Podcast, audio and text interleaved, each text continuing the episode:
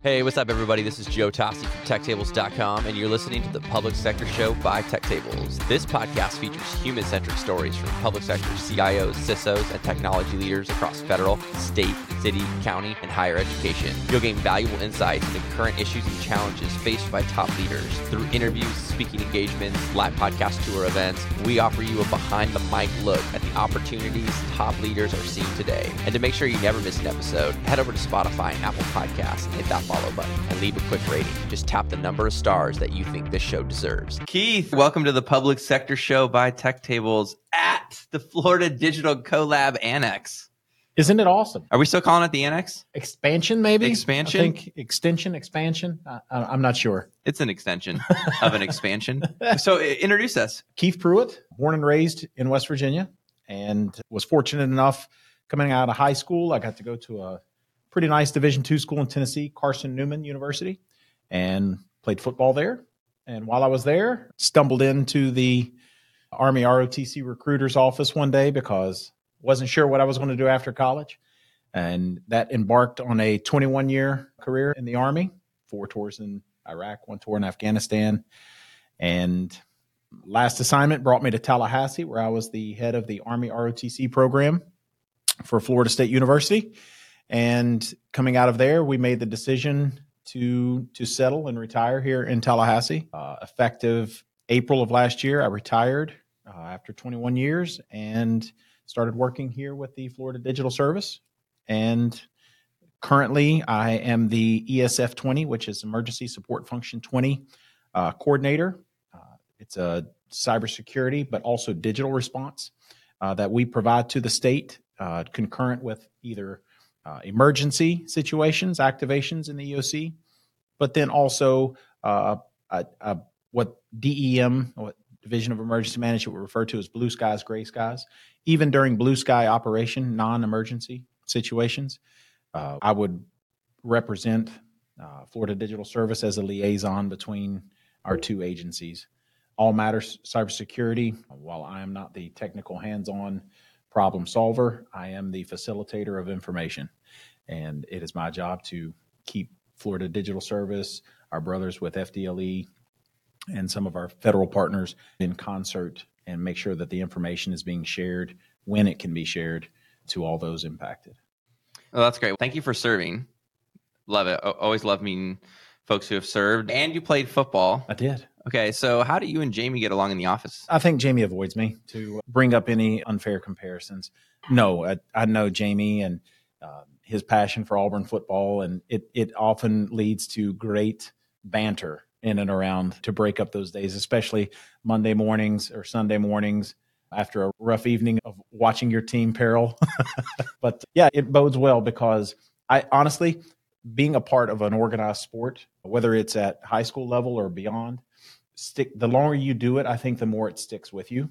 And I think those foundations of teamwork and understanding who has to pull their weight, not only did that trans- transfer over to my career in the military, but it is also transferred into my career with the state government because everybody does have to pull their own weight. And you may not understand why some person that is an offensive lineman doesn't have to do the same as a wide receiver, but at the end, it's it's about pulling your weight. And eh, honestly, that is apparent with my time here with FLDS, and it, it's something I think that has served me well. That's great. We're we're gonna we're gonna get to Hurricane Ian and then how you think about the upcoming hurricane season. Oh, yeah. But I love what you said about the organized kind of team sport, teamwork, pulling your own weight. I think because I coach high school basketball, so I talk about this all the time on the podcast. I learned so much about leadership from 12 high school boys that I'm trying to get to be one team. Mm-hmm. And whether that's removing ego from playing time yeah.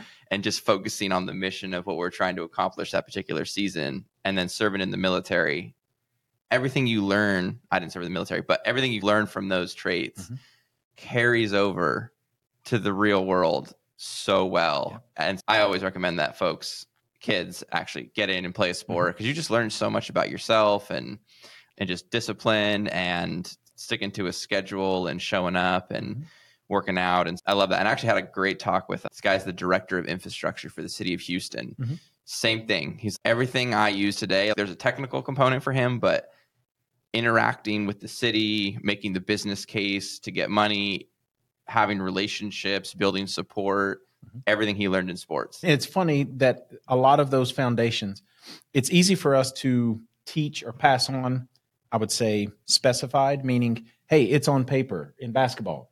You have to put the basket through the hoop to get points, right? Those are specified tasks. Hey, pass it to the open player. Shoot.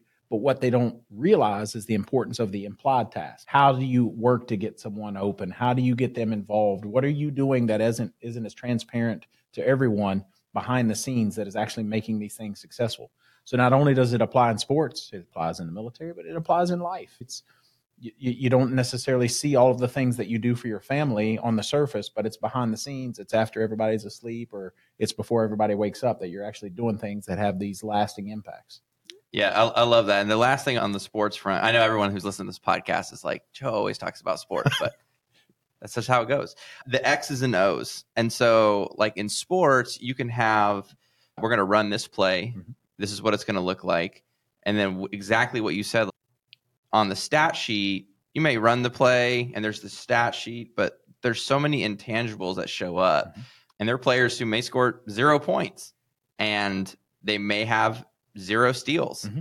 but their hands are everywhere yep. and they're moving and they're communicating, they're talking, they're just providing leadership on the floor. And that doesn't really show up in the stat line, yep. but it shows up in the game film. That's right. Dennis Rodman. I was I'm a lifelong Laker fan, but uh, the circus that he became throughout his career. But if you go back and look, he wasn't an offensive prowess. He wasn't anything, but he got the rebounds, he played defense, and he got in people's heads. And it was the intangibles. And to be honest, that's those are the people that make or break your successes. It's the it's the behind the scenes action, I think. Yeah, no, I love that. Did you watch the Jordan Bull or the Bulls documentary on Netflix? Did you catch oh, that one? I've, I've, not only have I, have I watched The Last Dance, if that's what you're referring yeah, to. Yeah, Last Dance. And then uh, I've I've watched Showtime.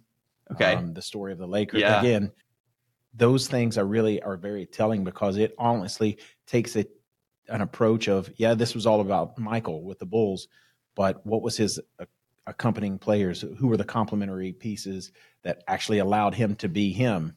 And you know, now we see everything with him and Scottie in the in the media. It's funny, but yeah, no, I, I really like the Last Dance. I think the piece where you know now you think it's oh Michael Jordan, he's so famous, he took this team, but when they were going up against the Pistons, he was just getting brutally beat. I mean, he he, he had to not only go put on weight yep.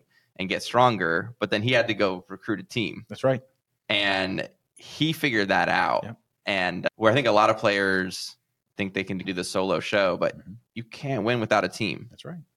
And I think on that team, I'm trying to think of. There's so many funny stories. I love the one with Steve Kerr, mm-hmm. and he's the coach of the Warriors. Yep. He actually won a ring afterwards with San Antonio with the Spurs. That's right. And he had the fight with Michael Jordan, mm-hmm. and then he bought him a car. Yeah. Yeah. yeah, yeah. They got into it at practice, and then, and that's referenced, I think, in the Last Dance. They talk about yeah how that impacted him. But it's funny how those two were able to overcome that. And if you're looking at the news today, the whole issue between Jordan Poole, Draymond Green, and all of the stuff, and now Jordan Poole has been traded, and the the after the season comments from Coach Kerr, who went through something like this with his own teammate, right? Yeah, it it broke up their team. So it just shows how mentally strong the Bulls teams were that they could overcome that and put egos aside and get through it, and they succeeded. But maybe today's athlete is a little bit different because it didn't seem that that the, the Warriors recovered from it, according to them. I don't know. I'm not a Golden State fan. Yeah, I'm a huge Golden State fan, and this is I think there's nothing more. Even the whole Kevin Durant mm-hmm. leaving the whole. Uh, for me, it comes back to ego and humility. Yep. And so if you can't control your ego, you're going to have a real hard time, and it just takes some humility mm-hmm. for the greater mission of hey, we could go out and win six or eight rings if we still had Durant and everyone's healthy. Instead, it's I think Draymond was declining his player option, mm-hmm. and but he the, the whole thing is just in shambles right now. I think so. We're, we're witnessing the end. I it's heartbreaking as a Warriors fan. I guess I'm I really like Steph and Klay, and I really thought they had a really good sense of humility on the team, and then I thought they could try to keep the package together, but it's tough on teams. What what are your thoughts? And we'll jump to the I know we'll jump to the Hurricane because I really want to talk about that. But just thoughts on ego, humility, and what you've seen from the military to the to, to coming into public sector now. What's what I think is, again, one of those things that transcends agency, industry, whatever background you come from, are the intangibles. And if you are going to be in positions of leadership, I think you have to embrace not just the uh, attributes that we expect out of a leader, but you've got to embody and believe in the principles and the responsibilities that come with being a leader. And that starts with no success is accomplished and owned individually. Successes, especially in an industry, are shared successes because it takes more than one person to bring those things to fruition.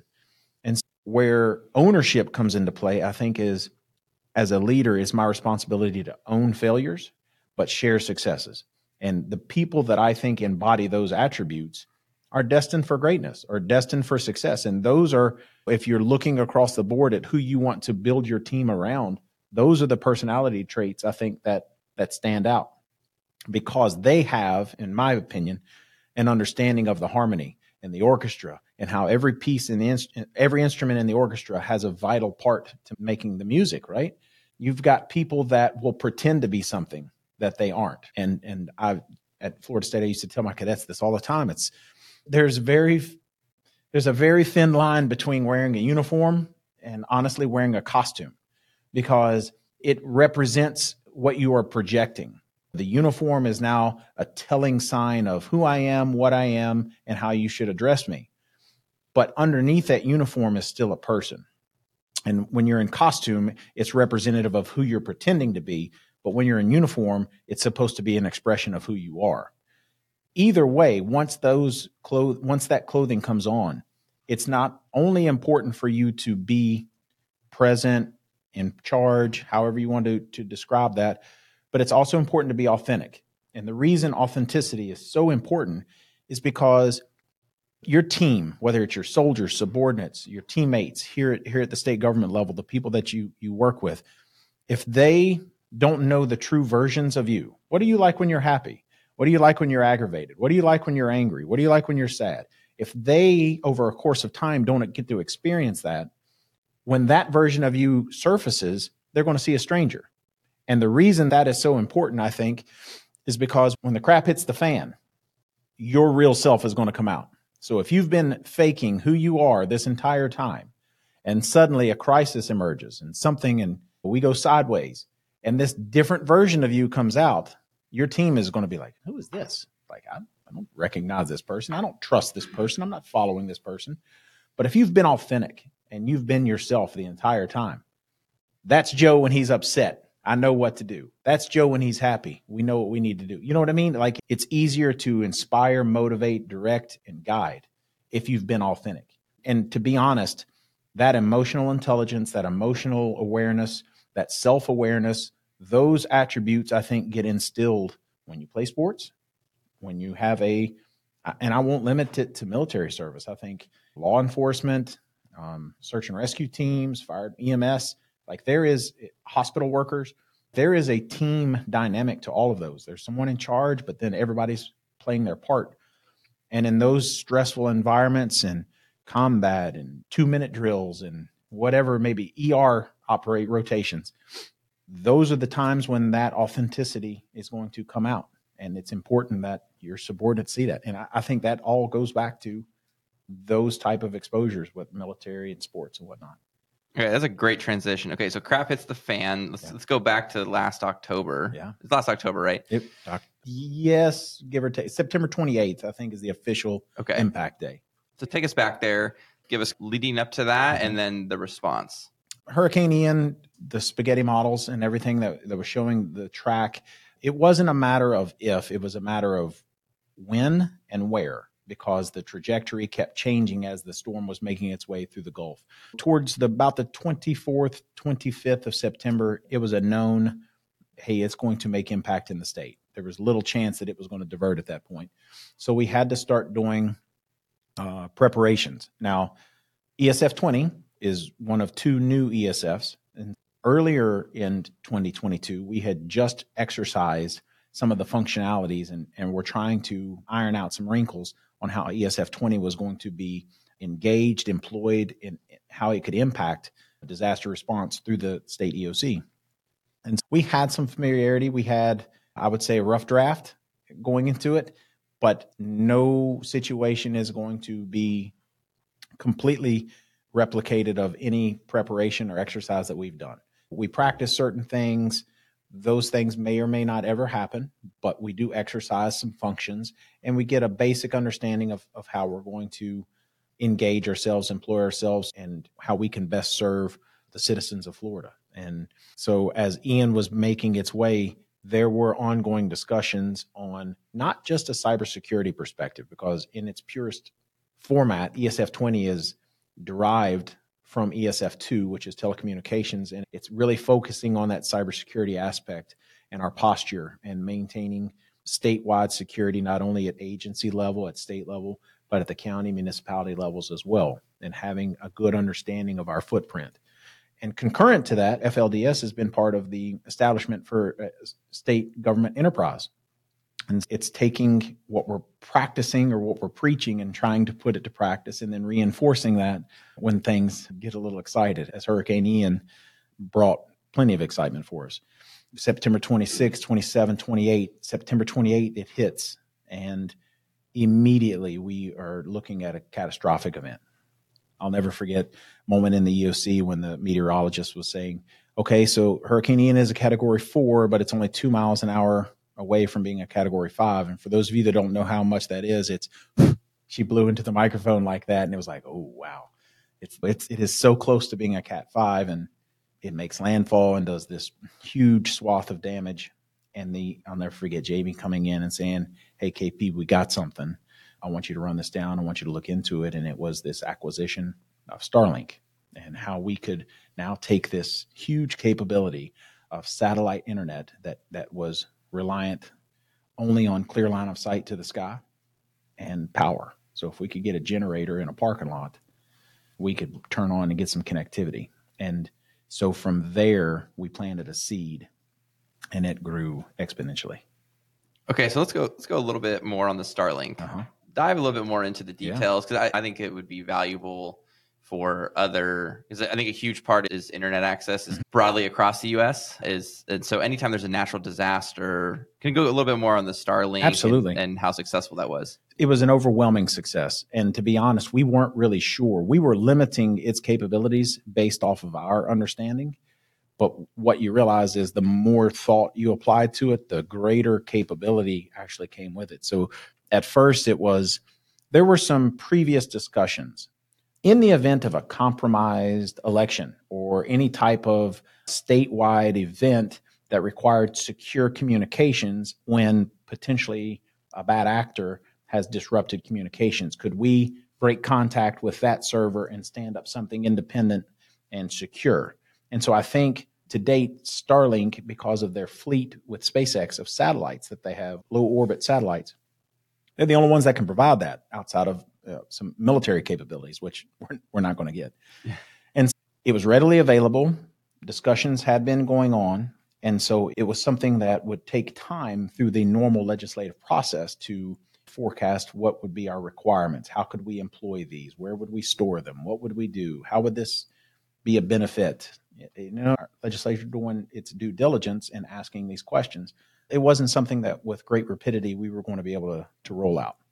Then Ian happens and you go through the emergency procurement process and it's there is there's a different way for which we are able to acquire. And so it expedited the normal procurement process and made it a little bit more palatable and we could easily show this is something that is going to be vital uh, to the to the way of life. Because the more technologically dependent we become as a society the more technological access we need. So ian comes and Lord knows the damage that happened. Get on the EOC floor. We understand there's there was an initial number that we could readily uh, acquire. We got those. And the first people that I spoke with were search and rescue teams, Department of Transportation, and some of the uh, utility companies that were having to send folks out. Obviously, search and rescue, obviously, Department of Transportation for roadway surveillance and bridge and causeway, and search and rescue going line by line, clearing properties. Well, a lot of that in the past was dependent on, you know, teams go out, collect information, come back, upload it to a place where service has been restored. But this Starlink gave us real time so they could take these portable kits with them. And as long as they had access to the sky, and we worked with SpaceX and made sure that there was increased coverage, and we were able to get network priority so that other others could not uh, interrupt ongoing operations, rescue operations, survey operations, and power restoration. And so once we got these within 56 hours uh, of Ian making landfall, we had these about 30 kits out in the field making these assessments. And it's wow. Search and rescue going by lat long, latitude, longitude, and clearing and being able to identify and upload and give real time information to other search and rescue teams and Department of Transportation out there looking at the causeways going out to the islands and doing roadway assessments and utilizing technology to give aerial coverage and there was all of these things. They're inspecting bridges with drone footage, and that is being shared live with the state EOC. And it's just, it was, we were scratching the surface of something that we had not experimented with before. And we're just really tapping into, I think, the capability set that came with it. And from there, it just grew. And as it grew, we started thinking about what about hospitals? What about pharmacies? What about schools, these locations? And schools probably a little bit later because we had to get life limb eyesight established. Pharmacies, banks, some of the bigger grocery stores. People don't think of grocery stores as life limb or eyesight, but if, if someone didn't have a home or someone didn't have power, what are they getting for food and how are they preparing the food? But then, oh, well, let's get the banks up and running also because people need to get cash. And some of these businesses relied on credit card transaction and they were going cash only, but people couldn't get cash because there was you know internet connectivity for the ATMs out there. We were turning on all of these different facets of life and it was really creating this return to normalcy for day-to-day livelihood and restaurants, banks, schools, grocery stores. And then from there, we started looking at public hotspots. Where can our citizens go without going to somewhere to buy something and start reaching out to family members and start maybe sup- supplying insurance information or doing requests and starting those processes. And it really just continued to grow and grow. And it, it, it at its peak, on one single day, we had 632 kits active in the impacted area. But throughout the, there were over 800 deployments of Starlink kits throughout the impacted area. And it's really just changed, I think, how we see not just the role of ESF 20, which again, at its pure sense, was cybersecurity related. We monitored cybersecurity connectivity during the storm, but there wasn't a persistent or elevated threat at the time. So we had the bandwidth at ESF 20 to incorporate this enhanced digital capability. And as Florida Digital Service, it, it just seemed like a perfect uh, opportunity and a perfect marriage. And being an Army logistician, it really uh, was suited for me because it gave me the opportunity to acquire, deploy, monitor, reconcile, redeploy, reconcile, and then store. And it's it, that's that's the life of a of a of a of a logistician. But uh, in the military, property accountability, connectivity, taking care of your people, all of those things integrated into this response, and it it was a huge success. I love that. Okay, so you said 800 Starlink kits. Is that right? Mm-hmm. 800. Okay. Emergency procurement process. How long would that have taken if it wasn't? If it would have just gone through the normal procurement? That is is dependent on the current slate of legislative agendas. So who who knows? There would have been those that I think would have been against it. There would have been those that have been for it, and it would have been a job of convincing: does the need or the necessity warrant the cost? And in doing that, is that something that we want to pursue? And is it something that we want one agency to manage or do we want multiple agencies to manage? And I think it could have been a drawn out process, but I can't speak. That's hypothetical. Who knows? Maybe it would have been a slam dunk and it would have went right through. But I know that at the time we felt, hey, we don't know enough about this yeah. to prepare for the to the full legislative route to get this across the finish. There are other initiatives that warranted more uh, attention than that. But then the, the disaster hits, and it's, you know what?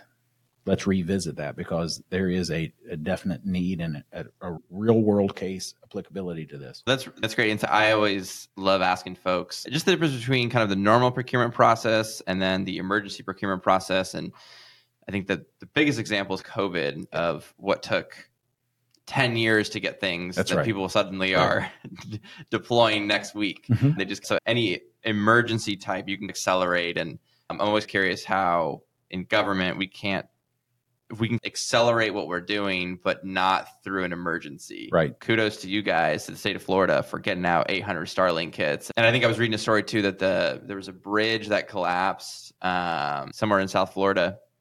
And they got the bridge back up in four days, a week.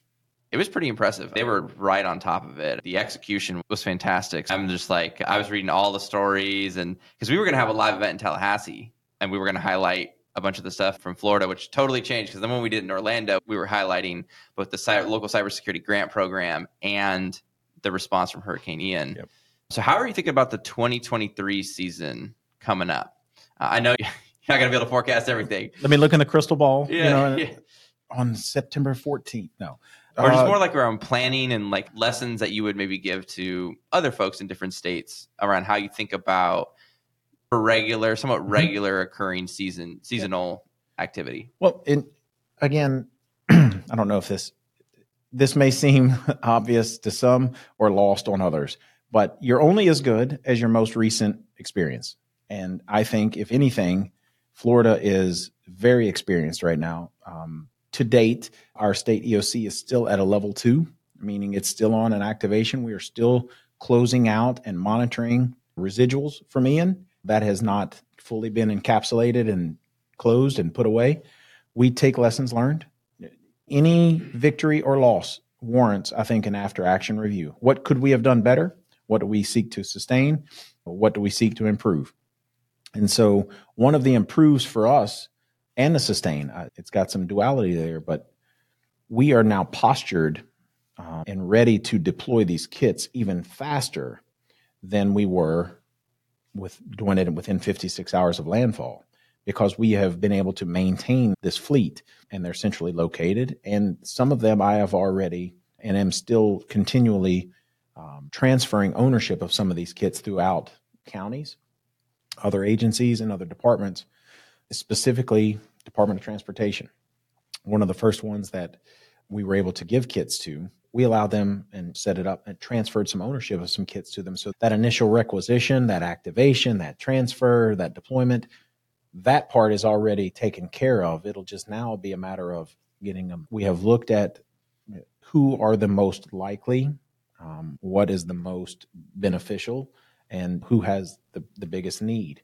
Not all counties in, in Florida are, are created equally, and, and some never have to worry about some of these disruptions, but some more than others.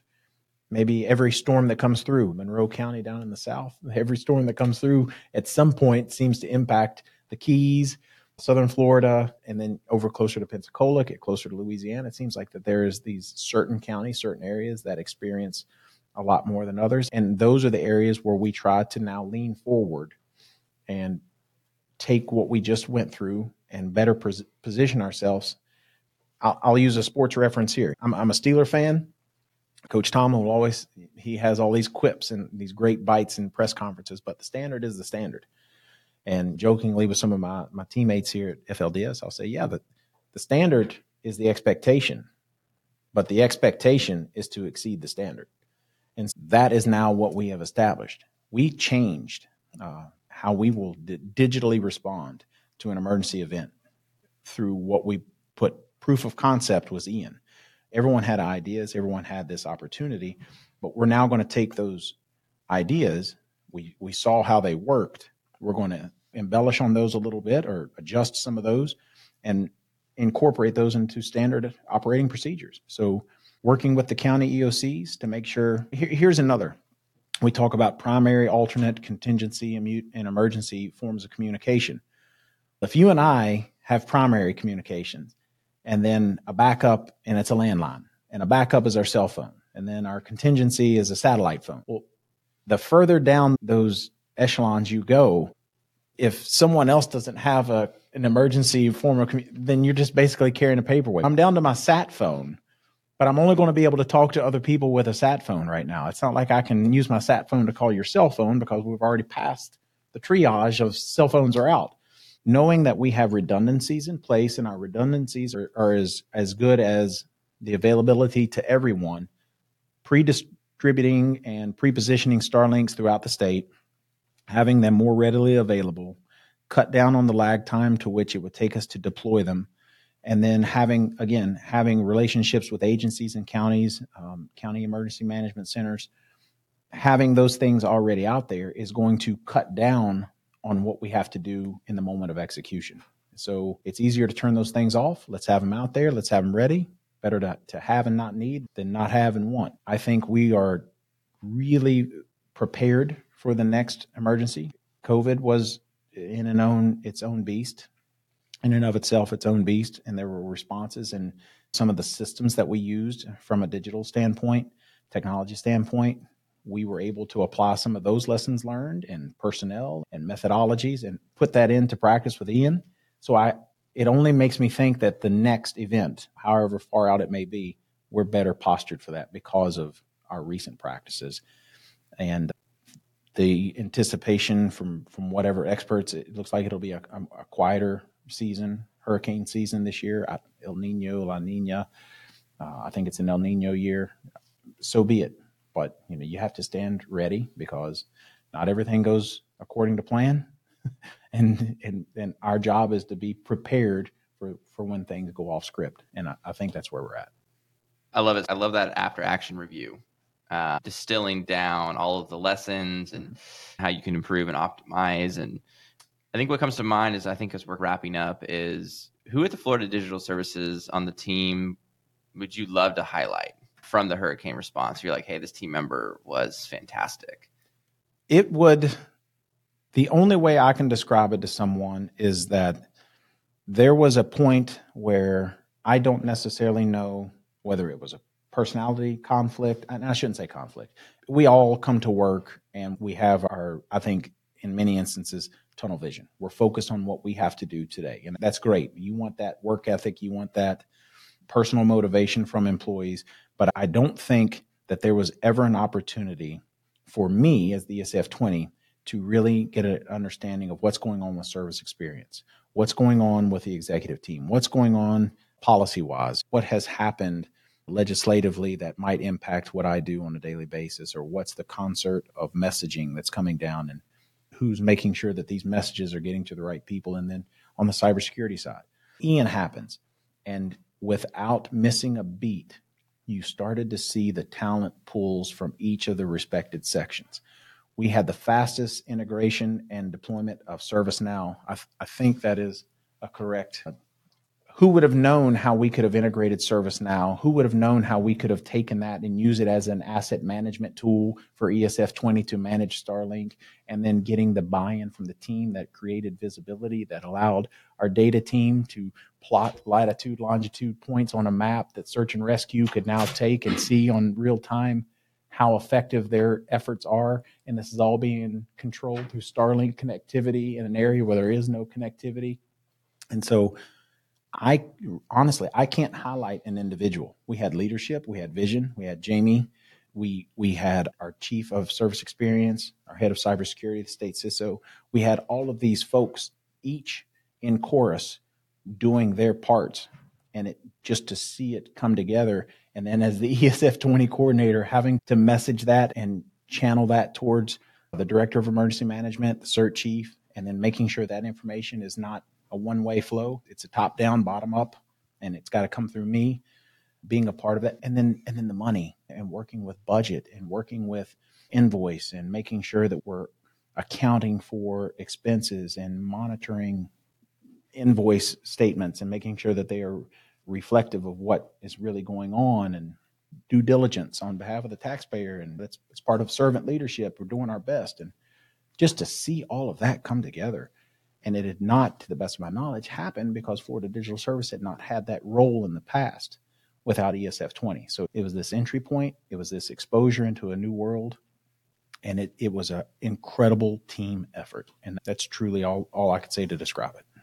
So it was kind of a half trick question, but you passed with flying colors by answering with, with, the team. Keith, I really appreciate it. And this is a blast. I heard your name for a while when I was in Orlando. I heard your name. And before that, and Jamie has only said high praise about you. So I'm excited that we were able to finally connect in Tallahassee and excited just to share the story and really the unified team effort yep. that the team was able to do in such a short amount of time, deploying 800 Starlink kits in 56 hours. And I know Jamie has told some more stories around just coming into the EOC and yeah, it's a who's with me and people working 20 hours a day. And, That's right. It, and I know we got to go, but it, it was so funny because unless you were directly immersed in it the way we were to the outside, some of the things that we were saying seemed ludicrous.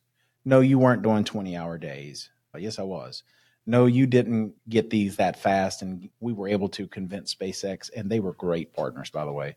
The things that they donated up front, services, and included some priority set up on our network access, in repositioning satellites so that we had a bigger footprint, bigger aperture for our for our antennas to reach the satellites seeing all of those things, you would think, uh, okay, you're embellishing. You're not. No, that really was happening.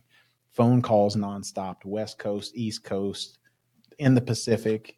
It didn't matter. People were coming from all walks of life and contributing. And out of that, Joe, we're now, Florida is not only leading the way in, in many aspects, specifically with enterprise architecture and how we're developing our digital posture, but it's now trickled over into our digital response. So we're having these communications with Georgia and and North Dakota and, and, several states have reached out like, hey, we want to do some of that. And even within Florida, some of our counties, we want to be more posh. We want to do these things. And it's just, it's great to see that you lead by example, you practice what you preach, you do right by people, and good things happen. And that's, I think that's what we're doing in Florida.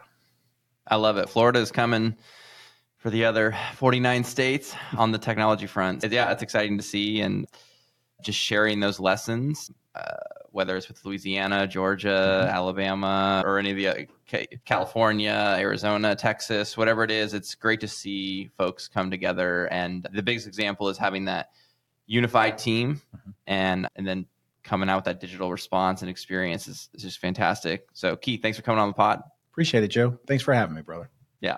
Thank you, sir. Thank you, brother. I really appreciate it. Thank you for telling your story. Ah, appreciate you having me. Hey, what's up, everybody? This is Joe Toste from TechTables.com, and you're listening to the Public Sector Show by TechTables. This podcast features human-centric stories from public sector CIOs, CISOs, and technology leaders across federal, state, city, county, and higher education. You'll gain valuable insights into current issues and challenges faced by top leaders. Through interviews, speaking engagements, live podcast tour events, we offer you a behind-the-mic look at the opportunities top leaders are seeing today And to make sure you never miss an episode, head over to Spotify and Apple Podcasts and hit that follow button and leave a quick rating. Just tap the number of stars that you think this show deserves.